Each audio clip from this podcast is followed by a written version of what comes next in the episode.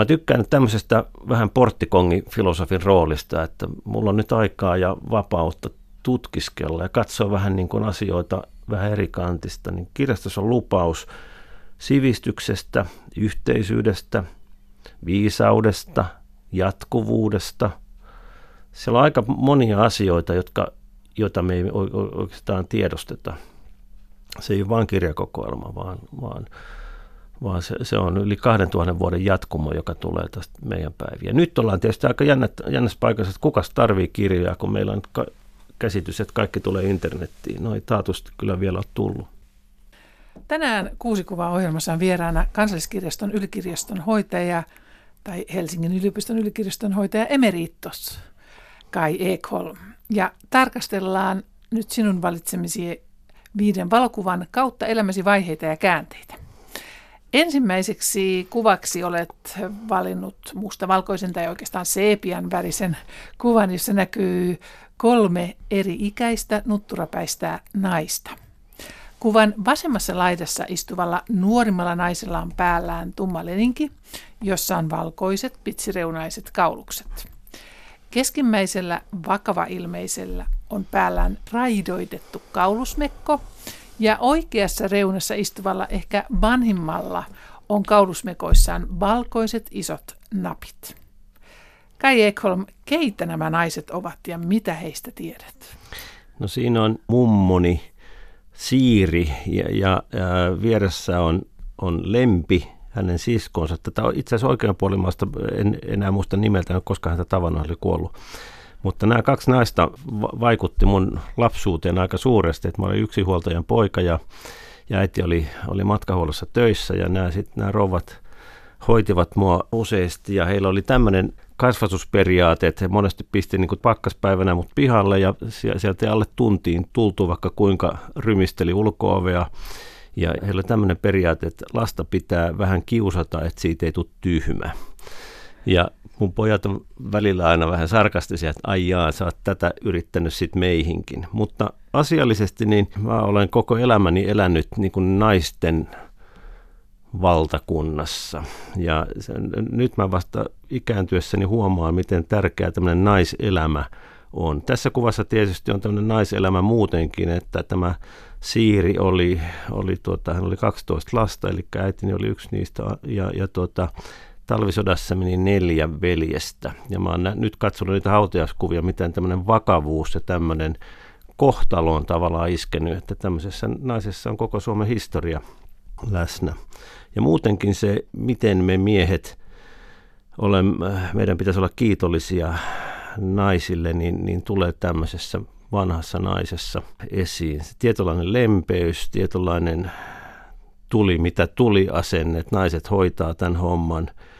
Ja toisaalta myös sitten se, se mun suhteeni miehiin ja miehuuteen, niin kyllä mä loppujen lopuksi niin kuin koko ikäni etsinyt sitä ja sitten tavallaan olen luovuttanutkin sen etsimisen. Kaikki tällaiset miesten suorituspaikat niin on ollut mulle hyvin vieraita, kaikki kilpailu ja pullistelu ja aggressio ja en ole käynyt armeijaa ja en, enkä kaipaakaan. Kaiken, kaiken maailman loimaan hirviporukat, sun muut golfarit kierrän kyllä kaukaa. Ja että tavallaan se naisen maailma on ollut mulle paljon läheisempi kuin miesten maailma.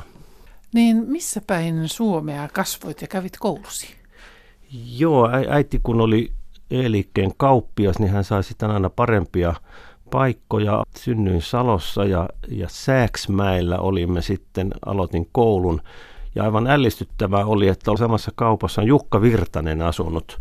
Ja naapurikaupassa, joka oli sitten tämä yksityinen, niin Olli Alho ja hänen äitinsä ovat pitä, pitäneet majaa. Tosin sitten melkein kymmenen vuotta mua aiemmin.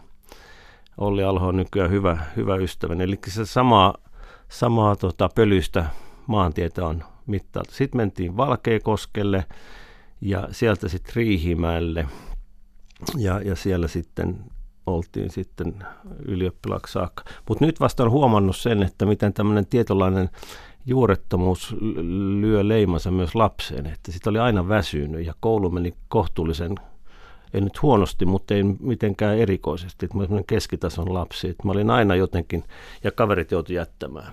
Että joku Ross MacDonald on sanonut, että jos aiot kirjailijaksi, niin tämmöinen upseerin poika on aika hyvä ammatti, että et, sä et koskaan eli juurtua mihinkään.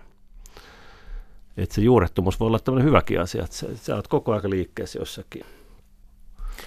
Sanoit, että jouduit juurettomuutta kokemaan, kun äitisi työ vaihtui, niin millainen koululainen sitten oli tuossa, että pystyitkö keskittymään ja löytämään sen paikkasi aina uudessa ja uudessa luokassa?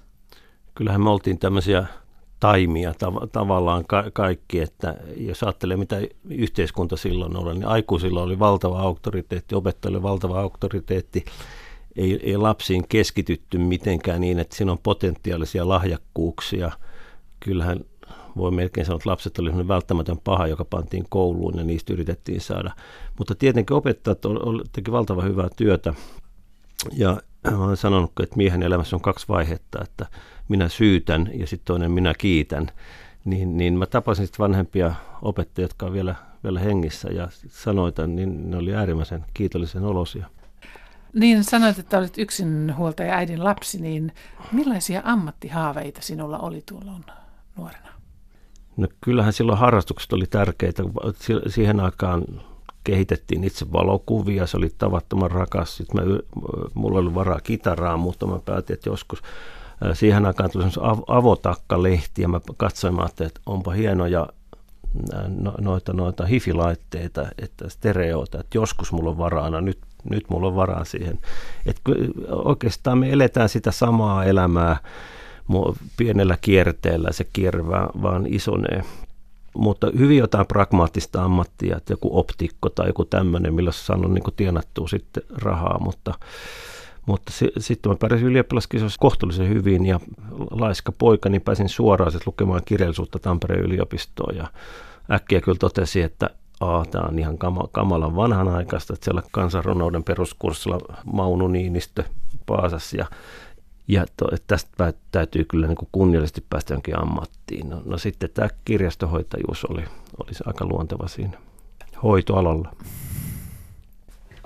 Kuusikuvaa ohjelmassa tutustutaan tänään kirjailija emeritus-ylikirjaston hoitaja Kai Ekholmin elämään viiden olemassa olevan valokuvan avulla. Ja jos haluat nähdä nämä konkreettisesti, niin helpoiten löydät ne kirjoittamalla osoitekenttään sanat kuusi kuvaa, lähetykset ja kuvat.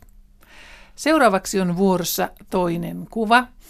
Ja olet valinnut kuvaksi valokuvan, joka on kuva kirjan kannesta.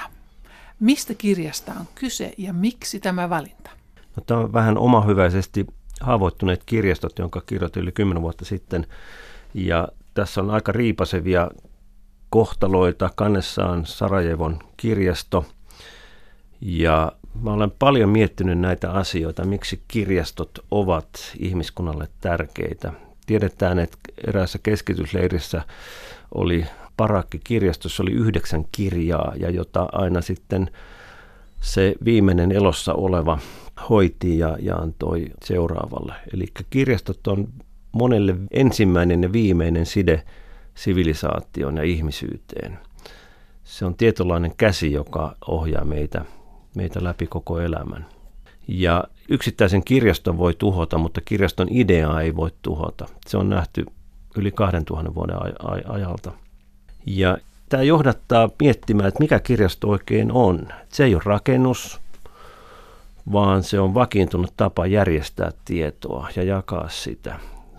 Vakiintunut tapa vaalia sitä tietoa, että se päätyy käyttäjille, se päätyy seuraaville sukupolville. Ja niin kuin mä sanoin, se on sivilisaation tietynlainen käsi, joka ohjaa meitä. Itse kiinnostuit kirjastoista ja kirjastoalasta hyvin nuorena, niin mikä tai ketkä saivat sinut kiinnostumaan näistä aiheista? Joo, ne eivät olleet välttämättä kirjastonhoitajia. Siellä oli sellaisia tyyppejä kuin Pekka Gronow, joka rohkeasti kuudenkymmenen luvun lopulla ehdotti, että äänilevyjä voisi lainata kirjastoissa ja sai valtavan myrskyn vastaansa, että näinkin radikaaleja ajatuksia on. Sitten mä luin nuorempana Olli Alhon ajatuksia, Peter von Maghin ja Emma Nummisen ja, ja, ja heistä tuli kaikista mun hyviä ystäviä nyt sitten vanhemmiten. Että kyllä, kyllä se oli tämmöinen yleinen ammatinvalintajuttu, että, että nämä herrat näytti, että kulttuuri voi olla miehelle ammatti ja sillä voi tienata leipänsä ja siinä voi tehdä jotakin niin kuin tämmöistä maailmankatsomuksellista hyvää. Että se voi olla tämmöinen laajeneva ammatti. Niin kirjastonhoitoahan oli siihen aikaan äärimmäisen pedanttista ja siellä luetteloitiin ja tämmöisiä piikkapuukortteja. Mä puoliakaan edes ymmärtänyt, mitä, mitä, mitä meille yritettiin kertoa, mutta I did it my way. Ja tosiaan kirjoitit sitten tuon kirjan Haavoittuneet kirjastot, joka julkaistiin vuonna kaksituhattaneljä. Niin miksi kuvan kirjalla on nimi Haavoittuneet kirjastot? Siksi, että kirjastot ja valta ovat aina jollakin lailla vastakkain. Kun tulee joku tämmöinen murroskausi, niin kuin meillä oli neljäkymmentäneljä neljäkymmentäkuusi valvontakomissio tuli Suomeen, niin kirjastot siivotaan ja sen jälkeen keskitytään sanomalehdistöön ja mediaan. Ja kirjastojen sisältämä muisti on jollakin lailla hankalaa ja vaarallista vallanpitäjille. Ja toisaalta me ollaan vähän, vähän niin kuin pidetään itsestäänselvyytenä, että meillä on nämä kirjastot. Oli ihan liikuttava tapana, sivukirjasto ruvettiin ajamaan alas, niin siellä oli Matti Rönkä ja Suvi Aholaa ja Vesa Karosta ja taisin minäkin olla, joka rupesi vastustamaan ja sitten se lähikirjasto saatiin pidettyä. Näitä on tapahtunut muuallakin. Eli ihmiset havahtuu kirjastoihin vasta sitten, kun niitä ollaan lopettamassa. Ja kirjastossa on tämmöinen humanistien perinteinen missio. Et monestihan ajatellaan, että humanistit on vähän tämmöinen taistelukentän takajoukko, että, että hyvä kun niitäkin siellä, siellä, siellä on. Ja aina välillä nostetaan joku Ilkka Niiniluoto tai Von Rieck niin kuin tämmöisen viisauden esikuvaksi. Mutta kannattaa muistaa, että ilman kirjastoja ei, ei tällaisia viisaita henkilöitä kuin Niiniluotoa ja, ja Von Rieckia ja kumppaneita olisi. Tässä on rinnakkaisjuttu. Mä tykkäsin tästä Antti Nylénin häviöstä. Musta siinä on paljon sellaista yleispätevää, että ihan samalla lailla kirjastonhoitajat ja kirjailijat, opettajat luovat sitä järjestystä. Niin kuin Nylén sanoi, että kaikki tämä estää ihmisiä aja, ajamasta autolla sillalta alas. Niin mä olin ihan samaa mieltä, että ilman tällaista kulttuurijärjestystä niin meille kävisi aika hullusti. Että, että eihän me nyt johonkin poliitikkoihin voida luottaa, tämmöisiä itse tehtyjä sankareita, jotka on keskuudessamme. Palataan hieman ajassa ja elämässäsi taaksepäin. Kiinnostuit itse kirjastoalasta niin paljon, että lähdit tuhatyhdeksänsataaseitsemänkymmentäluvulla sitä ensin opiskelemaan Tampereen yliopistoon ja sitten teit tohtoriväitöskirjan Oulun yliopistoon vuonna kaksituhatta. Mikä on pitänyt sinut kirjastomaailmassa? No kyllä, kyllä se on se muutos, että helposti ajatellaan, että kirjastot on kaikki samanlaisia. No itse asiassa hyvinkin erilaisia. Että kirjaston idea on rajaton. Se ei ala eikä lopu. Kirjasto pitää sisällään hyvin monenlaisia asioita. Siinä on ihmisen henkinen identiteetti, monia sukupolvikokemuksia. Se on tietynlainen last resort, eli kansalliskirjaston johtajas, kun päädyin ja pääsin, niin se oli hieno sitten tietää, että tämän laitoksen takana ei ole mitään. Jos, jos näistä kirjoista ei pidetä huolta, niin loppu, loppu on aika surkea. Kirjastossa on myös tietynlainen lupaus. Ja tämä on mun, jos nyt joku apuraha tähän, tähän vetää, niin tämä on mun seuraavan kirjan otsikko, eli kirjaston lupaus. Ja mä tykkään tämmöisestä vähän porttikongifilosofin roolista, että mulla on nyt aikaa ja vapautta tutkiskella ja katsoa vähän niin kuin asioita vähän eri kantista, niin kirjastossa on lupaus sivistyksestä, yhteisyydestä, viisaudesta, jatkuvuudesta. Siellä on aika monia asioita, jotka, joita me ei oikeastaan tiedosteta. Se ei ole vain kirjakokoelma, vaan, vaan, vaan se, se on yli kahdentuhannen vuoden jatkumo, joka tulee tästä meidän päiviä. Nyt ollaan tietysti aika jännässä paikassa, että kukas tarvitsee kirjaa, kun meillä on ka- käsitys, että kaikki tulee internettiin. No ei taatusti kyllä vielä ole tullut. Mutta on upeaa katsoa joku oodi, että sinne rynnätään ja, ja se koetaan tämmöiseksi olohuoneeksi. Ja ommellaan siellä sitten tai saumu, saumuroidaan tai mitä tahansa, mutta kyllä se varmaan kirjaakin luetaan. Työskentelit tosiaan ennen Helsinkiin tuloa Jyväskylän yliopiston kirjaston ylikirjastonhoitajana vuosina yhdeksänkymmentäkuusi–kaksituhattayksi. Niin mitä nuo vuodet Jyväskylässä opettivat sinulle? Se oli ensimmäinen johtajan paikka ja, ja siihen aikaan tuli nämä sähköiset tiedelehdet. Mä olin siinä, siinä myös niitä valitsemassa ja päättämässä omalta osaltani. Ja tavallaan se sähköinen murros tuli tieteeseen. Ja sitten niin kun se, oli, se oli hirveän sitkeää ja jännittävää, että milloin se tulee tähän normaaliin kirjallisuuteen. Että, että se antoi hyvän näköalapaikan, se antoi kansainvälisyyttä. Mulla on edelleen paljon hyviä kansainvälisiä ystäviä. Ja, ja se osasi, se niin kun pystyi asemoimaan tämän Suomen aika hyvin niin kuin Euroopan kartalle, että miten meillä on asiat. Kyllä monessa asiassa me ollaan edelleenkin eturivissä, että tämä resurssia pitäisi saada vaan pikkasen lisää, niin oltaisiin vielä pidemmälle. Kai Ekholm, olet kolmanneksi kuvaksi valinnut aika huikean valokuvan. Tai ehkä valokuva ei ole niin huikea, vaan se paikka, mistä se on otettu. Kuvassa on remontoitu Helsingin yliopiston kirjaston kupolisali. Valkoisine pilareinen ja tuo upeasti maalattu kaareva holvi. Millaisia ajatuksia ja tunteita herättää, kun näet vanhan työpaikkasi?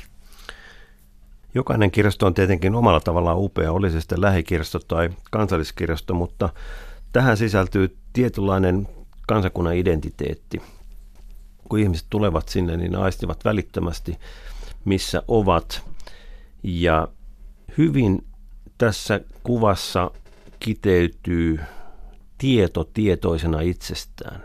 Kirjastot eivät vaan ole pelkästään joku tämmöinen kirjakokoelma, joka on kellareissa osittain näkyvissä, vaan kansalliskirjasto on last resort, viimeinen etappi, johon on tarkoitettu, että tietyt aineistot, äänilevyt, nuotit, julisteet, kirjat päätyvät ja säilyvät seuraaville sukupolville. Et meidän kvartaali on joku kaksisataaviisikymmentä vuotta, kun muilla se on pari kuukautta. Ja siihen sisältyy valtava vastuu. Ja tuota, se kokoelma on tavallaan tietoa tietoisena itsestään. Tämä on mulle hirveän tärkeä ajatus, koska uutta tietoa voi luoda vain vanhan päälle ja vanhaa tuntemalla. Et ihminen etsii koko ajan uutta. Me ko- tässäkin tilaisuudessa etsitään jotain uutta merkitystä, mutta kuitenkin me tarvitaan sitä vanhaa tietoa. Ja se tullaan löytämään. Niin kauan kuin suomalaiset kertoo tarinoita itsestään, niin, niin, niin tarvitaan kansalliskirjastoa ja tarvitaan tätä tilaa ja kansalliskokoelmaa. Olet useamman kerran esittänyt huolesi ää, tiedon ja muistin tuhoamisesta ja hävittämisestä, niin miksi se, Kai Ekholm, sinua niin kovasti huolettaa? Äsken puhuttiin näistä haavoittuneista kirjastoista ja puhutaan kadonneista kirjastoista. Kyllähän suurin vaara on välinpitämättömyys. Ei tänään kuka, kukaan terroristi tule sitä tuhoamaan. Kyllähän se tuhotaan sillä, että kirjastolta viedään budjettivarat. Se asetetaan vastakkain jonkun muun kanssa. Jos nyt karrikoin, niin, niin tässä maassa ei ole pystytty poistamaan työttömyyttä eikä nälkää. Mutta silti ilmoitusasiana kerrotaan, että me tarvitaan sata hornettia. Ja sivistys ei mahdu tähän yhtälöön millään. Et aina kun mä ajan tuolla ja katson näitä betonisiltoja sun muita, niin mä ajattelen, että milloin tulee kulttuurivuoro. Ja se ei ole tähän ikään vielä tullut. Et, et meillä oli Kataisen hallitus, joka elvytti, ja me saatiin muistaakseni kolme miljoonaa euroa. Se oli huippuaika. Me tehtiin niinku todella isolla vaihteella kaksi vuorotyötä, ja tehtäisiin sitä nytkin. Eli puhun edelleen entistä työpaikastani. Eli kirjastot ja sivistys, jos se häviää, niin se tulee häviämään meidän välinpitämättömyyden vuoksi. Ei meidän pahuuden tai tietämättömyyden, vaan puhtaan silkan välinpitämättömyyden vuoksi. Tässä vaiheessa voisi kysyä, että mikä merkitys kirjastoilla on sitten demokratialle? Mä aina kysyn, että mikä ero on nykyisellä pääministerillä ja näillä muilla ministereillä, jos verrataan Johannes Virolaiseen, Kalevi Sorsaan, Paasioon, Ahti Karjalaiseen. Mikä ero näillä on? Jälkimmäisellä oli kirjasto. He tiesivät oman paikkansa politiikassa, oman paikkansa historiassa. He olivat hyvin kirjallisia ihmisiä. Ja kaikilta on jäänyt jonkinlainen arkisto tai kirjasto. Et meillä on nyt, anteeksi vaan, tämmöisiä kertakäyttöpoliitikkoja, jotka eivät kunnioita tätä hienoa perinnettä. Ja, ja tämä on minusta niin kuin sääli. meidän pitäisi löytää jotenkin tämä tietynlainen kansakunnan vastuu. Ja se, se vastuu tulee tämmöisissä asioissa kuin miten kirjastoja. Kaikkia muistiorganisaatioita, siis ar- kansallisarkistoa, kansallismuseoa kohdellaan. Kai Ekholm, sinulle kirjasto ja muistitiedon ja historian säilyttäminen on ollut tärkeää, niin miten olet itse välittänyt perheellisi tajun kirjaston merkityksestä? Joo, mulla on kolme poikaa nyt jo aikuisia, yli kolmekymppisiä ja kovasti luettu aina. Et se oli aivan upeaa, kun pääsi lukemaan Kaislikossa suhisee ja Kuussa tuulee ja Nalle puhut. Ja, ja sitten kun joltakin kysyy, että ootko sä muuten lukenut, niin on paljon ihmisiä, jotka eivät koskaan päässeet. Et se on hieno tilaisuus. Ja lukeminen on, on niin valtava hieno asia, lapselle lukeminen, että, että säälittää jos, joskus, kun huomaa, että lapselle ei lueta, vaan lykätään sille joku iPad käteen ja joku peli. Et mulla ei ole mitään viharakkaussuhdetta peleihin, mutta, mutta en mä niitä nyt asettaisi miks, miksikään tulevaisuuden toivoksi. Et, että tuota, lukeminen tuo kuitenkin sellaista kielen hitautta ja, ja ymmärrystä. Me kaikki joudumme kuitenkin palaamaan ö, kieleen. Et kieli on kaikki. Kukaan lapsistasi ei kuitenkaan pala- ää, päätynyt kirjastoalalle? Ei, luo, luoja paratkoon. Ne on, nuoren lukee lääkäriksi ja, ja kaksi vanhinta on ää, koodareita ja omassa firmassa pärjäävät oikein hyvin. Ää, siinäkin liittyy lukutaito, että, että tuota, he, he oppivat tietokonekansalaisiksi jo hyvin pienenä ja keskimmäinen oppi neljä ja puoli vuotena lukemaan tietokoneen avulla ja näin ja näin. Eli tietokoneet ovat kulkeneet kirjojen lisäksi teidän perhepiirissäni ahkeraan. Joo, kyllä mä olen, täm, mä olen tämmöinen laitefriikki, kyllä mä kaiken maailman uudet vempeleet aina hankin, ja, ja tota, mutta mä oon kyllä hyvin yllättynyt, jos ne toimii niin kuin on luvattu. Laitteita tulee ja menee, mutta yllättäen se, kyllä se kotikirjasto on vaan aika upea juttu. Nyt kirjastot elävät myöskin aikamoisessa myllerryksessä, on kaikenlaisia vaatimuksia, mitä kirjaston tulisi olla, niin Kai Ekholm, miten sinä näet kirjaston tulevaisuuden Suomessa? Meillä on hyvä kunnallinen kirjastolaitos. Tosin mä aina arvuttelen ihmisiä, että milloin Suomessa oli sodan jälkeen tämmöinen todellinen kulttuurirenesanssi. Milloin oli, joka kylässä oli kino, kirjasto, kirjakauppa. Mikä se vuosikymmen on? Se oli kuusikymmentäluku. Meillä oli neljätuhatta viisisataa kirjastoa maassa. Nyt meillä on kahdeksansataaviisikymmentä, on vieläkin vähemmän. Se ei tarkoita, että, että se palvelu olisi huonompaa, päinvastoin se voi olla parempaa. Mutta viisikymmentäluvulta kuusikymmentäluvulle siirryttäessä niin tapahtui huikea median laajeneminen. Tuli uusia kykyjä, tuli Donneria, Kai Linnilää, Olli Alhoa ja kaik- kaikkea uusia hurmaavia ammatteja. Kirjatuotanto kaksinkertaistui. Kyllä kulttuurilla on aina tämmöinen niin kuin materiaalinen pohja. Ei sitä pääse mihinkään. Et kulttuurin pitää satsata ja se edellyttää koulutusta, rahaa. Ja se voi luoda tämmöisen liberaalin uuden maailmankuvan. Se on aivan selvää, että tämmöinen moniarvoinen maailmankuva syntyy vaan siitä, että meillä on, meillä on rikas media, meillä on kirjastoja, meillä on kirjakauppa, meillä on kirjatuotantoa. Muuten me ollaan hyvin monokulttuurisessa maassa, jossa tämmöiset äh, poliittiset opit lyö itsensä nopeasti läpi. Seuraavaksi vuorossa on neljäs kuva. Ja muistutan ää, tässä vaiheessa myöskin, että jos kuuntelijana haluat nähdä kuvat, niin konkreettisesti niin löydät ne verkko-osoitteesta yle piste fi kautta kuusi kuvaa. Neljäs kuva on mielestäni aika liikuttava ja yksinkertainen kuva. Kuvassa näkyy ruutupaperi, johon on kirjoitettu tikkukirjaimin äidinkieli. Kai Ekholm, miksi halusit mukaan tällaisen kuvan? Mä juuri järjestän ka- kaiken maailman varastoja ja siellä mä olen säilyttänyt poikieni kouluvihkot ja sitten vanhemman poikani Tuomaksen äidinkielen vihko tuli sieltä esiin ja se oli aika pysäyttävä. Ja, ja, ja tuota, mä tajusin, että tässä on oikeastaan kaikki, tämän mä haluan mukaan. Et ki, kuten sanoin, kieli on kaikki. Se ei ala eikä lopu.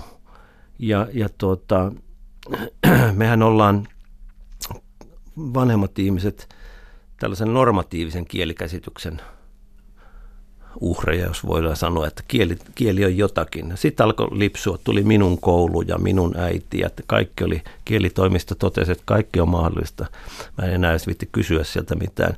Tuli, ja totta kai on tämmöinen deskriptiivinen, että siis kieli on eniten tallattu polku, kyllä mä sen, kyllä mä niin kuin sen ymmärrän. Mutta mulla on hyvin tarkka tämmöinen niin, niin kuin kielen vainu, ja, ja kun it, itse on myös elättänyt itsensä kielellä, ja kirjoitat kolmesataa-sivuisen kirjan, niin, niin, niin, niin kuin muutamakin lepsusana voi pilata sen koko kirjan. Tästä on hyvä esimerkki. Ekaan dekkarin kirjoitin vahingossa sanan gluteiiniton, ja sieltähän tuli heti palautet, että kyllä ton tason ihmisen pitäisi tietää, että se on gluteeniton. Ja sitten mä ajattelin, että okei, tästä lähtien en jää mistään tällaiset. Mä tiedän kirjoja, jotka harvit, harmittelee ihan hirveästi tämmöisiä pieniä virheitä. Mutta se kuvaa sitä, että, että kielellä, se on vähän niin kuin ruoanlaitto, että sä voit tehdä huv- hyvää ja huonoa ruokaa samoista aineksista. Että sillä samalla kielellä sä voit saada hy- aivan huippujälkeä. Valitettavasti kieltä opetetaan kuin, kuin koneenrakennusta tai, tai musiikkia, että sun pitää oppia kaikki tai ei mitään. Mä tykkään, kun Emma Numminen sanoi jossakin, että hän rupesi opiskelemaan ranskaa ja hän sanoi sille opettajalle, että hän ei halua oppia hyvin, että riittää, että hän oppii niin kuin omalla tavallaan. Ja musta se on, se on hienosti sanottu. Ja et, et, tota. Mutta kieli on meille a, aika tärkeä. Toisaalta se on työkalu, ja jos sä käytät sitä työkalua, sun on käytettävä sitä hyvin. Ja parhaat on, on, on aika huikeita. Muistan, mä opiskeluaikana olin yövartijana Tampellalla ja luin paljon siellä. Mä löysin Gunnar Björlingin runot. Luin sen sekä ruotsiksi että Tuomas Anhavan käännöksenä.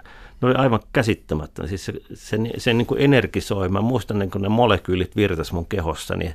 Et har, harvan niin kuin runous on saanut niin kuin semmoisen sähköviran, kun mä vieläkin muistan ne hetket, niin kuin aamuyön hetket, mä olin siellä. Ja Tuomas Anhava on sanonutkin, että, että parhaimmillaan kirjallisuus ei ole luettua, vaan koettua.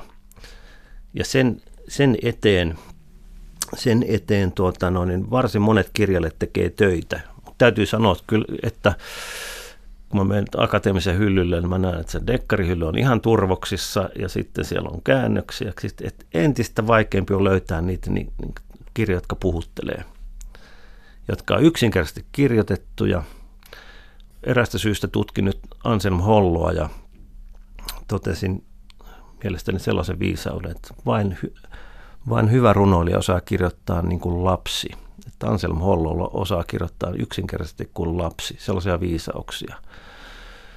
Että se vaatii, panti, vaatii montakymmentä vuotta.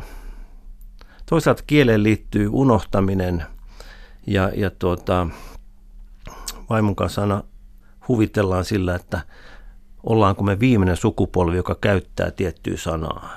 Sana nylkyri. Ei kukaan puhu nylkyristä enää. Mä avasin vanhan viidenkymmenenluvun Bond-käännöksen. Bond tulee sisään ja kysyy, että mitä hornaa täällä tapahtuu. Että mä, mä olen itse tämmöinen sanasta ja mä kerään sanoja ja panen niitä ylös ja, ja ajattelen, että, että monet mun kirjoista niin, niin perustuu ihan hylkytavaroihin. Että mä kuulen, kuuntelen, salakuuntelen ihmisten puheita. Kerran oli juna, junassa tuli semmoinen maistissa oleva henkilö ja sitten semmoinen laihakalpea lomalla oleva varusmies. Ja se rupesi, niin kuin humalaiset miehet rupeaa jututtamaan, sanoi, että kuule, kyllä sun pitää niin kuin syödä enemmän, että et ole tuommoinen rantaruoho. Mä sanoin, että kiitos, ja tämä päätyi mun seuraavaan kirjaan. Monet asiat on hylkytavaroita, mutta niistä voi tehdä arvokkaita. Olet kirjoittanut, et vain tietokirjoja, vaan myöskin dekkareita, jotka ovat suuressa sangen, suuressa suosiossa tällä hetkellä ää, dekkari, dekkareiden lukeminen ja, ja ylipäätänsä no. dekkarit. Niin mitä äidinkielellä kirjoittaminen sinulle merkitsee? Mikään ei ole niin vaikeaa vaikea kuin hyvin kirjoittaminen. Et, että, tiedän, että mu- joku Paavo Haavikko saattoi miettiä viikon jotakin lausetta, ja mä kerran soitin nuorempana miehenä rohkeasti Tuomas Anhavalle, ja hän sitten jututti, ei suostunut kyllä mun kutsuuni tulla johonkin seminaariin, mutta sen sijaan juteltiin viisikymmentä minuuttia puhelimessa, hän oli patologinen puhelimessa puhuja kuulema. Ja sitten hän kertoi, että jotkut käännökset, niin kuin nyt Björlingillä näin, on neljäkymmentä vuotta ollut hänellä kesken. Siis mä taisin, että näin se on, että ta- tavallaan siihen täytyy saada se kielen ikääntyminen, monia asioita, sellaisia, että kielellä ei ole vain kertakäyttöasia. Että siihen täytyy nähdä vaivaa. Ja sitä kieli mulle, niin kun se on, se on, mä oon edelleen siinä kielikoulussa läsnä. Ja, ja humanistin tehtävä on, on pitää kieli tehokkaana, täsmällisenä ja panna se töihin ja kävelemään. Ää, olet kiinnostunut dekkareista myöskin toisella tavalla, sillä olit aikoinaan perustamassa ää, Suomen dekkariseuraa. Niin mikä dekkareissa on sinua viehättänyt ja miksi dekkarit tarvitsevat oman yhdistyksen? Joo, se, meitä oli muitakin, ja tota, mutta se oli, semmoista, se oli semmoista aikaa, että silloin dekkarit tuli kaapista ja kaikki tunnusti ja se oli, se oli fiksua ja, ja sivistynyttä ja, ja, ja sitten yhtäkkiä kaikki rupesi kirjoittamaan niitä. Ja, ja, ja tuota, et se ei ollut vaan niin kuin Ed McBainin hiki, hikisiä ja Mauri Sarjolan hikisiä kirjastoversioita, vaan dekkareista oli tämmöinen salonkikelpoinen. Ja kyllähän dekkareissa on tämmöinen kolmen soinnun sääntö, että, että niin kuin musiikissakin, että se täytyy saada kulkemaan. Siinä täytyy olla semmoinen groove. Mutta toisaalta siinä on myös äärimmäisen niin kuin vaativaa perusosaamista, että, että sellaista lätinädekkaria, niin mä en jaksa lukea. Mulla on jollakin, joku sanoo, että hänellä on viidenkymmenen sivun sääntö, niin mulla on kyllä viiden sivun sääntö, että jos se kirja, kirja ei niin lähde kulkemaan, niin, niin se, on, se on tasa viisi sivua. Ja mulla on niitä puolitoista metriä sängyn vieressä yleensä. Sjöwall ja Wahlöön Roseanna on, on tämmöinen kirjoittamisen, dekkarikirjoittamisen korkeakoulu. Koko Nordic Noir nojautuu tähän yhteen teokseen. Kukaan sitä enää tunnusta eikä muista. Ilman Sjöwallin Wahlöön Roseannaa ei olisi tätä nykyistä Nordic Noir-buomia. Se on niin yksinkertainen asia. Se on, se on loistava kirja. Näinä se yksinkertainen, mutta äärimmäisen vaikea. Millaisia kirjoja, Kai Ekholm, sinä haluat itse kirjoittaa tulevaisuudessa? Oh, nyt tuli paha. Tota, sellaisia, jotka... Jo, kielihän on sellainen, että toisaalta se on... Osa on tuttuutta, se lämmittää meitä, se kättelee meitä, se taputtelee meidät tähän päivään, mutta toisaalta kielen avulla ihminen voi ja haluaa edetä johonkin, jossa ei ole vielä käyty. Jokainen kirjailija haluaa kirjoittaa sellaista tekstiä ja, ja, ja edetä paikkaa, jossa ei ole vielä käyty. Ja elättelen tietenkin sellaisia haaveita. Totta kai jokainen tietää, että ei kukaan kirjoita Joycein Finnegans Wakea, koska a, kukaan sitä ei jaksa lukea. Ää, Jön Donnerin Mammutti, hieno kirja, kukaan sitä oikeastaan koskaan lukenut kannesta kanteen. Eli kirjassa pitää olla osa, osa sitä tuttuutta, osa uutta ja, ja sellaisessa suhteessa, että ihminen kokee, että nyt mennään johon, johon, jotain uutta kohti. Kirjat on paikkoja. Ihminen haluaa edetä johonkin paikkaan. Ja, ja, ja kirjailijan pitää olla vieraanvarainen. Sen pitää palkita tämä käyttäjä, sen pitää luoda semmoisia elämyksiä, että, että se lukeminen on kannattanut. Viides kuva on kuva levyn kannesta. Kai Ekholm, kerro tästä levystä ja miksi valitsit tällaisen kuvan? No siinä on Django Reinhardt tämmöisessä kesäpuvussa ja, ja, ja tuota, se on kymmenen tuuman levy, öö, monolevy. En ole keräilijä, mutta asioita vaan kerääntyy. Ja tällä hetkellä mun levykokoelma on valitettavasti lähempänä kymmentä tuhatta kuin jotakin muuta lukua. Vain amatöörit laskevat. Mutta levyt on antanut mulle paljon lohtua ja, ja paljon ystäviä. Tähän tietenkin sisältyy se, että kitara on mun lempi-instrumentti. Niitäkin mulla on viisitoista kappaletta. Vanhin on tuhatkuusisataaluvulta. Ja kirjan, äh, kitaran otelauta on yksi vaikeimpia asioita, mitä, mitä mä maailmassa tunnen. Että osaan jonkin verran soittaa, mutta en koskaan riittävän hyvin. Toisaalta musiikissa on, jos sulla on musiikki, niin sä et ole koskaan yksin.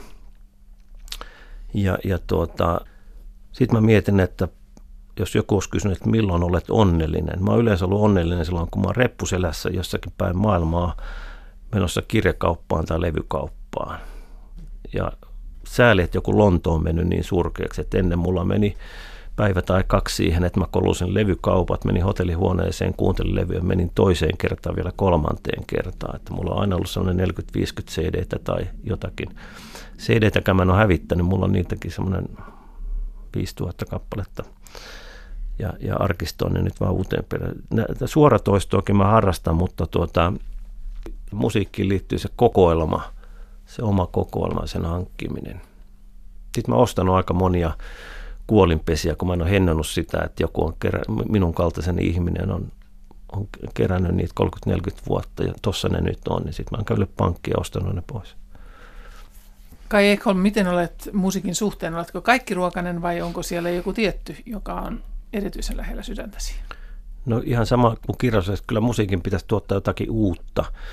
Ja, ja tuota, jazz on sellainen, joka on, on säilynyt mun elämässä. Mä muistan aikanaan viisitoistavuotiaana kuuntelin jotakin, jotakin vähän niin kuin vaikeampaa jatsia ja totesin, että mä en tätä vielä ymmärrä, mutta joskus mä ymmärrän. Ja, ja, ja tuota, no nyt mielestäni ymmärrän jatsia aika paljon, niitä on kerääntynyt aika lailla. On tietynlaisia, virtu- niin kuin Django esittää tuossa niin virtuoosian, sen jälkeen John McLaughlin, olen nähnyt hänet joka kerta, kun hän tulee Suomeen ja maailmalla on nähnyt häntä. Ja arv- arvostan tällaisia, tällaisia kitarasankareita. Aina, se on tosi muuttunut, että nuorena aina, niin kuka, kuka siellä on kitaristina.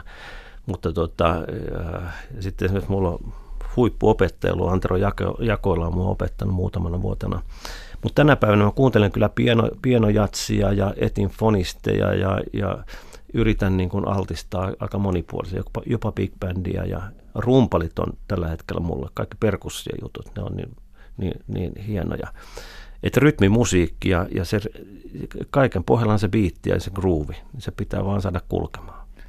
Missä vaiheessa itse innostuit kuuntelemaan musiikkia ja, ja sitten soittamaan musiikkia? Kuinka nuoria, missä se tapahtui?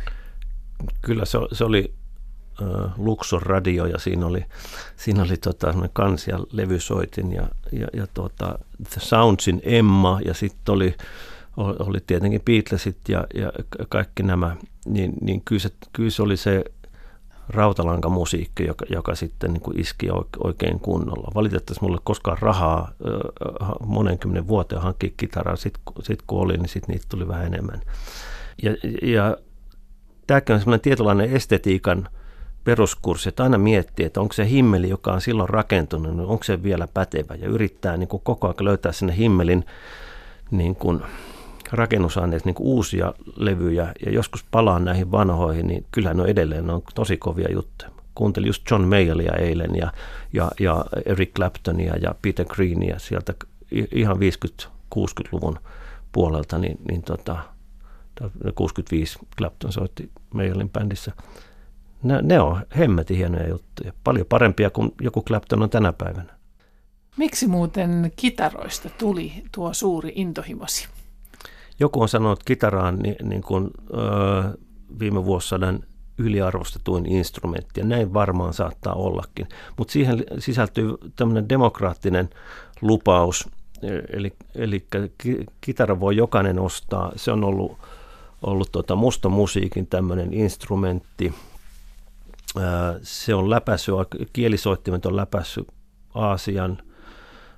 On Havaijilla, on, on, on joka puolella ja tota, se on hel- helppo tämmöinen aloitusinstrumentti, mutta hyvin vaikea hallita. Ja, ja sitten sillä voi soittaa ikään kuin koko orkesteria, yksi, yksi mies. Ja se on tavattoman seurallinen. Ja sitten mä luulen, että siinä on jotain tämmöistä niin kuin fyysistä, se tekee hyvää, kun sä pidät kitaraa ja tunnet sen resonoivan tässä. Näin. Mä harva se ilta näppäilen. Etenkin jos me katsotaan jännää Netflixiltä, niin vaimo sanoo, että aha, sulla on joku jännä juttu menossa. Mä sitten huomaan, että aha, mä soitan samalla kitaraa. Ja, ja tota, mulla on joskus tää vähän överi.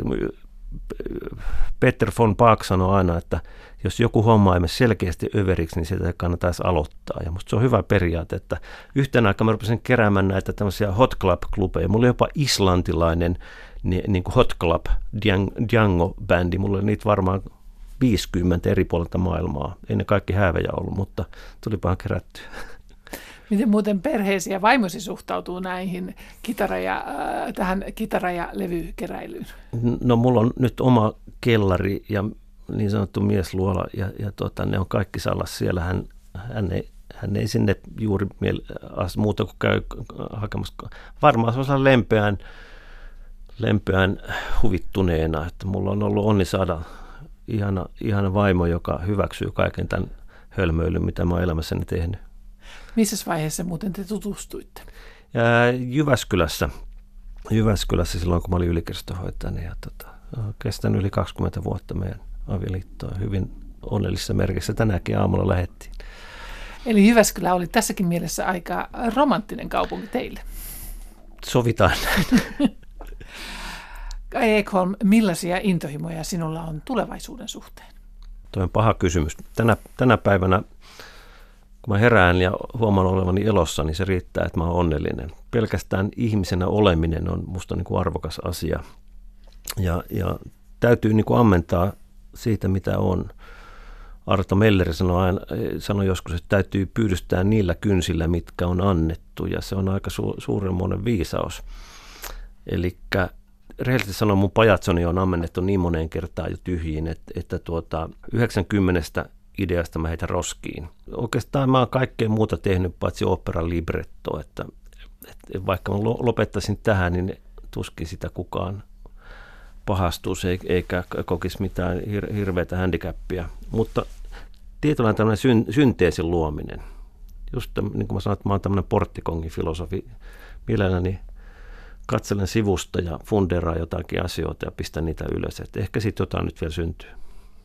Ja sitten tämä meidän sukupolvi, tämä seitsemänkymmentäluvulla opiskelleet, niin se uhkaa jäädä vähän näkymättömäksi. Ne, ne hukkuu lasten rattaiden kahvoihin ja tuonne asuntovelkoja maksamaan. Sen sijaan nämä kuusikymmentälukulaiset Donnerit ja Alhot ja Linnilät ja, ja kumppanit, ne, ne oli hyvin näkyvästi, on edelleenkin läsnä, mutta tämä oli aika näkymätön sukupolvi, että, että ehkä senkin tarina kannattaisi kertoa.